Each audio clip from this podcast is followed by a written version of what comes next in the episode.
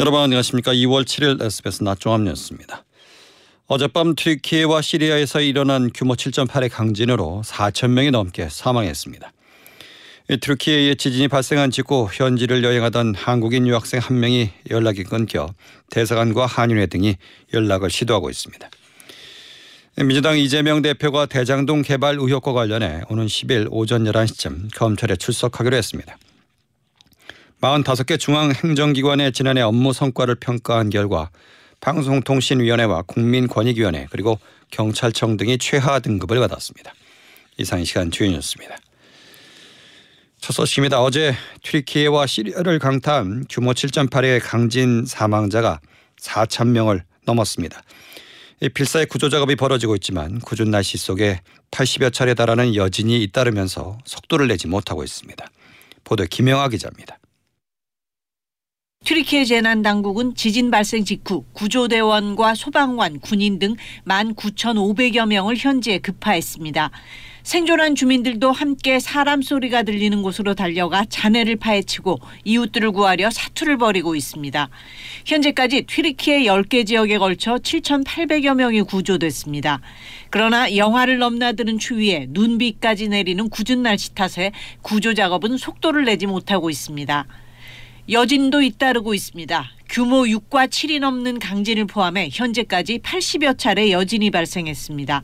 이 때문에 추가 붕괴 위험이 있는 건물 잔해에서 중장비를 사용해 생존자를 수색하고 구조하는 작업이 여의치 않은 상황입니다. 현재까지 튀르키예에서만 2,900여 명이 숨지고 16,000여 명이 부상한 것으로 확인됐습니다. 시리아에서도 1,400여 명이 숨지고 3,500여 명이 다친 것으로 시리아 정부와 구호단체는 집계했습니다. 피해 지역이 넓은 데다 인력과 장비 부족으로 아직 구조 작업이 시작조차 안 된 곳도 많아 희생자 수는 훨씬 늘어날 것으로 보입니다. 이번 지진으로 튀르키예에서만 건물 5,600여 동이 무너졌고 시리아에서도 수천 동이 붕괴된 것으로 확인됐습니다. 생존한 주민들도 추가 붕괴나 여진에 대한 공포 때문에 상당수는 추운 겨울을 길에서 보내고 있습니다. 이번 지진은 진원이 20km가 되지 않을 만큼 얕고 사람들이 잠든 새벽 시간대에 발생해 피해가 더 컸습니다. SBS 김영아입니다. 이번 트리키의 지진으로 공식적인 우리 교민의 피해는 아직까지 없는 것으로 기대했지만 현지를 여행하던 한국인 대학생 한 명의 연락이 끊겼다는 소식이 소셜 미디어에 올라왔습니다. 보도 이홍갑 기자입니다. 소셜 미디어에 올라온 메시지입니다. 튀르키예 이스탄불에 소재한 한 대학에 재학 중인 한국인 유학생이 어제 하타이 지역을 홀로 여행하고 있었는데 현재 연락이 안 된다고 수소문하는 내용입니다. 하타이 지역은 이번 지진 피해를 입은 곳입니다. 튀르키예 주재 한국 대사관은 현재 연락 두절 상태로 실종으로 보기에는 아직 이르다며 한인회 등을 통해 백방으로 연락을 시도 중이라고 밝혔습니다. 이번 튀르키예 지진으로 인한 우리 교민들의 공식적인 인명 피해는 아직까지 집계되지 않고 있습니다. 하지만 지진으로 인한 건물 붕괴 등으로 가벼운 부상을 입거나 재산상의 피해를 당했다는 소식은 속속 전해지고 있습니다. 현지에서 목회 활동을 하는 정성호 목사는 지진에 교회가 무너지는 피해를 당했습니다. 윤석열 대통령은 튀르키예 지진 피해 복구를 위해 우리 군 수송기를 이용한 구조 인력 급파와 긴급 의약품 지원을 신속히 추진하도록 지시했습니다. 어젯밤 긴급 구호대 파견을 위한 선발대 3명이 현지로 출발한 것으로 전해졌습니다. 일본도 경찰 관계자 20명과 구조견으로 구성된 구조대 일진을 튀르키예로 보냈고 미국과 유럽연합 등 세계 각국이 구조팀 등 지원 인력 파견을 속속 발표하고 있습니다. SBS 이홍갑입니다. 신안 앞바다에서 좌초한 어선 청보호의 남은 실종자를 찾기 위한 수색 작업이 나흘째 이어지고 있습니다. 선체 인양 작업도 지연되고 있습니다. 김민중 기자입니다. 해경은 오늘 오전 열린 브리핑에서 어제 구조한 실종자 5명이 모두 사망했다고 밝혔습니다. 새벽 중 실종자 추가 발견은 없었습니다. 현재 좌초된 선원 9명 중 아직 수습하지 못한 실종자는 모두 4명입니다. 구조당국은 실종자들이 파도에 떠밀렸을 가능성이 큰 만큼 오늘도 좌초 지점을 중심으로 구조 인력과 장비를 투입할 계획입니다. 민간 어선 30척, 해경 함정 24척, 함선 총 65척과 해경 항공기 3대 등 항공기 8대가 수색에 동원될 예정입니다. 하지만 파도가 다소 높아지고 있고 수온이 낮아지는 등 오늘 오후부터 기상이 다소 악화될 예정이라 수색도 쉽지 않을 전망입니다. 추가 실종자들이 선내에서 잇따라 발견되는 만큼 선내 수색이 중요하지만 통발어구, 로프 등이 얽혀 있어 진입이 어려운 점도 실종자 발견을 어렵게 하고 있습니다. 인양 작업에도 큰 진전이 없습니다. 해경은 예인선과 크레인을 동원해 전복 선박을 고정시키는 고박 작업까지는 했으나 새벽 사이 파도가 강해 청보호를 사고 현장보다 물살이 약한 대허사도 앞 해상으로 일단 이동시키는 데 그쳤습니다. 이후 어떤 경로로 어떤 방법을 통해 임시로 정박시킨 청보호를 인양해 육지로 들어올지에 대해선 논의 중이라고만 답했습니다. SBS 김민준입니다. 위례 신도시와 대장동 개발 비리 의혹을 수사 중인 검찰이 백현동 개발 특혜 의혹에 대해서도 본격 수사에 나섰습니다. 성남시청과 백현동 부동산 개발 회사 등 40여 곳에서 압수수색을 벌이고 있습니다. 하정현 기자입니다. 성남 백현동 개발사업 특혜 의혹을 수사 중인 서울중앙지검이 오늘 오전 대규모 압수수색에 들어갔습니다. 성남시청과 성남도시개발공사, 백현동 개발사업이 진행한 아시아 디벨로퍼 등 40여 곳에서 압수수색이 진행되고 있습니다. 과거 선거대책본부장을 맡는 등 이재명 민주당 대표의 측근으로 알려진 김인섭 전 한국하우징기술 대표와 정모 아시아 디벨로퍼 대표 주거지도 압수수색 대상에 포함됐습니다.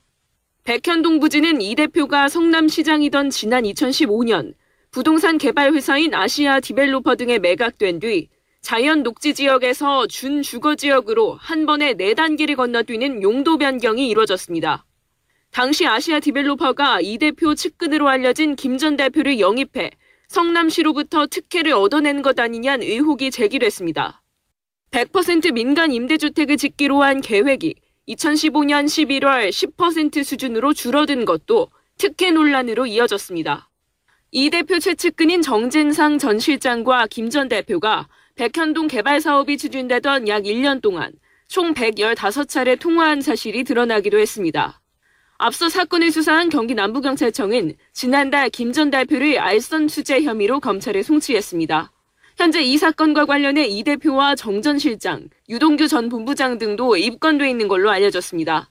SBS 하정현입니다.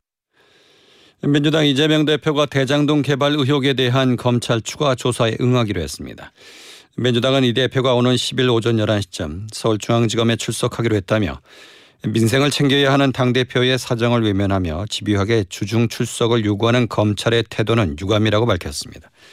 앞서 이 대표는 지난 1월 28일 서울중앙지검에서 12시간 반 정도 조사를 받았습니다.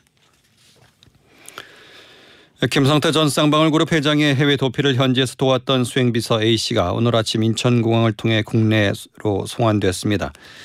A씨는 지난달 10일 김 전 회장이 태국 골프장에서 양선길 현 회장과 검거될 당시 현장에는 없었고 이후 캄보디아로 도피하려다가 국경 근처에서 현지 경찰에 붙잡혔습니다.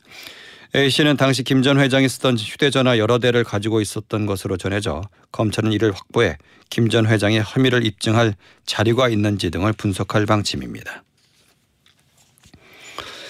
현 정부 들어 처음으로 45개 중앙행정기관에 대한 업무평가 결과가 나왔습니다. 지난 정부 때 기관장이 임명된 국민권익위원회와 방송통신위원회를 비롯해 이태원 참사 부실 대응으로 비판을 받아온 경찰청이 최하위로 평가되었습니다. 정윤식 기자입니다. 국무총리실 산하 국무조정실은 오늘 윤석열 대통령이 주재한 국무회의에서 45개 중앙행정기관에 대한 정부 업무평가 결과를 보고했다고 밝혔습니다. 정부 업무 평가는 지난해 1년의 업무 성과를 종합해 이듬해 초 평가하는 제도로 이번엔 각 부처를 주요 정책과 규제 혁신, 정부 혁신, 정책 소통 4개 부문에서 평가해 A에서 C등급의 성적을 매겼습니다. 국무조정실은 이번 평가에서 장관급 기관 중 여성가족부와 방송통신위원회, 국민권익위원회와 개인정보보호위원회를 최하 등급인 C등급으로 분류했습니다. 방송통신위원회와 국민권익위원회는 지난 정부 때 기관장이 임명돼 현재도 자리를 유지하고 있는 곳입니다. 방송통신위원회는 특히 4개 평가 부문 모두에서 최하위 등급을 받았습니다. 방송통신위원회는 지난 2020년 종합편성 채널의 재승인 심사를 진행했던 심사위원들이 평가 점수를 고의로 낮춘 정황이 포착돼 검찰 수사가 진행 중입니다. 차관급 기관 중에는 병무청과 경찰청, 새만금청, 원자력안전위원회가 C등급을 받았습니다. 원자력안전위원회는 지난 정부 당시 저조한 원전 가동률이 영향을 미쳤다는 분석입니다. 경찰청은 이태원 참사 사고 직후 부실 대응 논란이 이어지면서 최하 등급인 C등급을 받았습니다. 다만 경찰청을 관장하는 행정안전부는 B등급을 받았습니다. 국무조정실은 행정안전부가 디지털 플랫폼 정부 추진 등으로 정부 운영의 효율성을 높인 점을 평가받아 B등급을 받게 된 걸로 보인다고 밝혔습니다. SBS 정윤식입니다. 대통령실은 각 부처 신년 업무 보고를 마무리하고 앞으로 중점 추진할 20개 국정과제를 선정했습니다. 중점과제 시행을 위해 이관섭 국정기획수석을 팀장으로 하는 중점과제관리 TF를 대통령실 안에 만듭니다. 20개 중점 과제는 윤선, 윤석열 대통령이 업무 보고 마무리 발언에서 제시한 개혁과 수출, 글로벌 스탠다드, 과학기술 등 4개 주제에 따라 선정됐습니다. 특히 노동과 교육, 연금 등 3대 개혁이 추가됐습니다. 윤석열 대통령의 공약인 일기 신도시 재정비 추진과 관련해 정부가 노후 택지에서 재건축을 추진할 때 파격적인 혜택을 주는 특별법 추진을 발표했습니다. 안전진단을 면제해주고 용적률을 높여주는 내용이 담겼습니다. 송옥 기자입니다.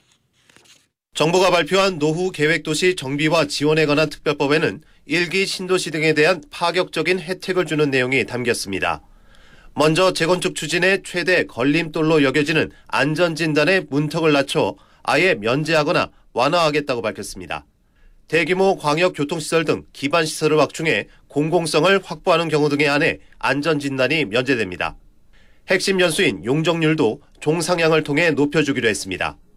현재 2종 일반 주거지역일 경우 3종 일반 주거지역이나 준주거지역 수준으로 상향하면 용적률이 300%까지 높아지고 역세권 등 일부 지역은 최대 500%를 적용해 고층 건물을 짓는 게 가능합니다. 리모델링을 하는 경우엔 최대 가구수를 일반 리모델링 단지에 적용되는 15%보다 더 높여주고 모든 정비 사업에 통합 심의 절차를 적용해 사업 속도를 내기로 했습니다. 특별법 적용 대상은 택지 조성 사업 완료 후 20년 이상이 지난 100만 제곱미터 이상 택지로 일기 신도시를 포함해 수도권 택지지구, 지방 거점 신도시 등이 해당합니다. 국토교통부는 모레 일기 신도시 지자체장과 간담회를 열고 특별법에 대한 최종 의견을 수렴한 뒤 이달 중 국회에 법안을 발의할 계획입니다. SBS 송욱입니다. 정부가 국내 외환 시장을 글로벌 수준으로 확대 개편하는 방안을 발표했습니다. 앞으로 국내 외환 시장의 거래 시간을 새벽 2시까지 대폭 연장한다는 것이 주요 내용입니다. 조기호 기자의 보도입니다. 국내 외환 시장은 현재 주식 시장과 마찬가지로 오후 3시 반이면 거래가 마감됩니다. 이때부터는 원화로 역외 외환 시장에서 거래가 불가능해집니다. 또 국내 외환 시장에는 국내 금융기관만 참여할 수 있고 거래 중개는 인가를 받은 외국 환 중개 회사만 가능한 상황입니다. 정부는 20여 년 넘게 외환 시장을 폐쇄적으로 운영해온 결과 기관이나 이른바 큰손 등 일부 수급 주체들에게 환율이 영향을 받아왔다고 판단했습니다. 이에 따라 외환 시장을 글로벌 수준으로 확대 운영하겠다고 밝혔습니다. 먼저 개장 시간을 영국 런던장이 마감하는 새벽 2시까지로 확대할 방침입니다. 또 해외에 있는 외국 금융기관이 국내 시장에 직접 참여가 가능하도록 제도를 바꾸기로 했습니다.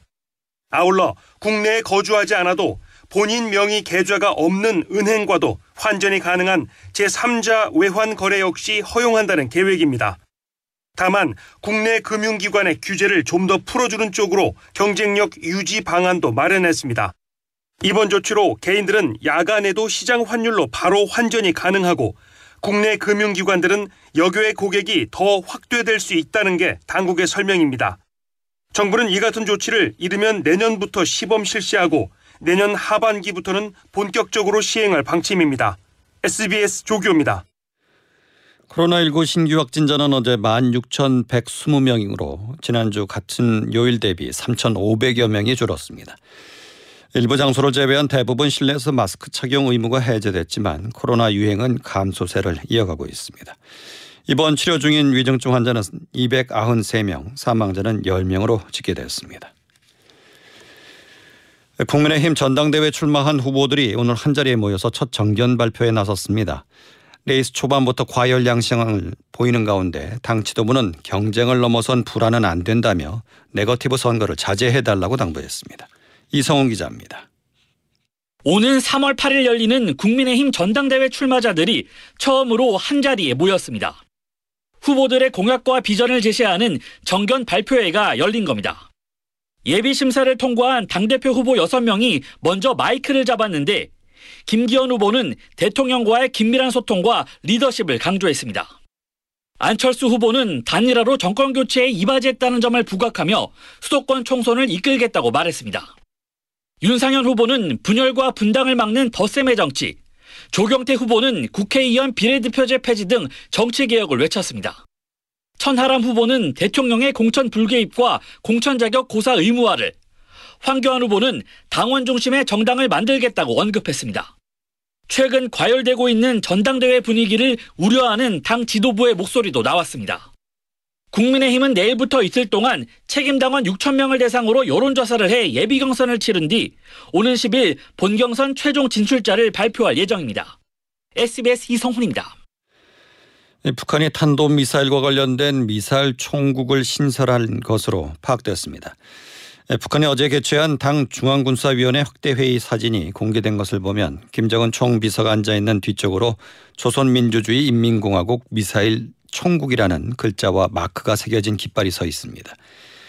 깃발 마크는 화성 17형으로 보이는 미사일이 지구 위로 날아가는 모습을 형상화했습니다. 합참은 미사일 총국을 인지하고 추적하고 있다며 관련 동향에 대해서 주시하고 있다고 밝혔습니다. 미국은 대서양 상공에서 격추한 중국 경찰 풍선에 정찰 풍선의 잔해를 수거해 본격적인 분석에 들어갔습니다. 한편 미 백악관은 중국과 충돌을 원하지 않지만 중국이 정찰 풍선을 보내 양자 관계 개선을 노력을 저해했다면서 풍선 격추는 국제법에 따른 정당한 방어 행위라는 입장을 강조했습니다.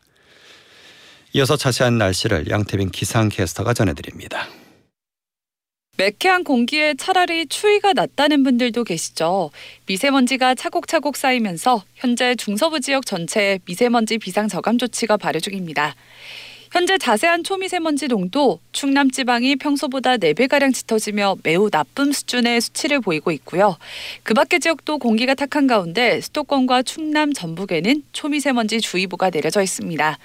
오늘도 온종일 서쪽 지방을 중심으로 탁한 공기가 이어지겠습니다. 내일 오후부터나 대기 흐름이 점차 원활해지겠습니다.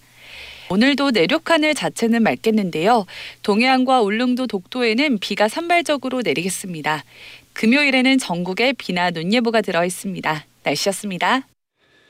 시황입니다. 코스피는 어제보다 11.21포인트 오른 2449.4를 기록하고 있습니다.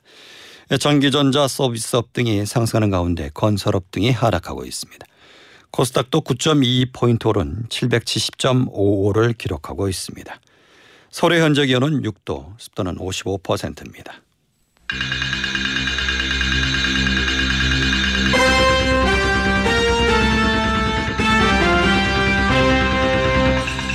SBS 낮 종합 뉴스 진행의 박광범이었습니다.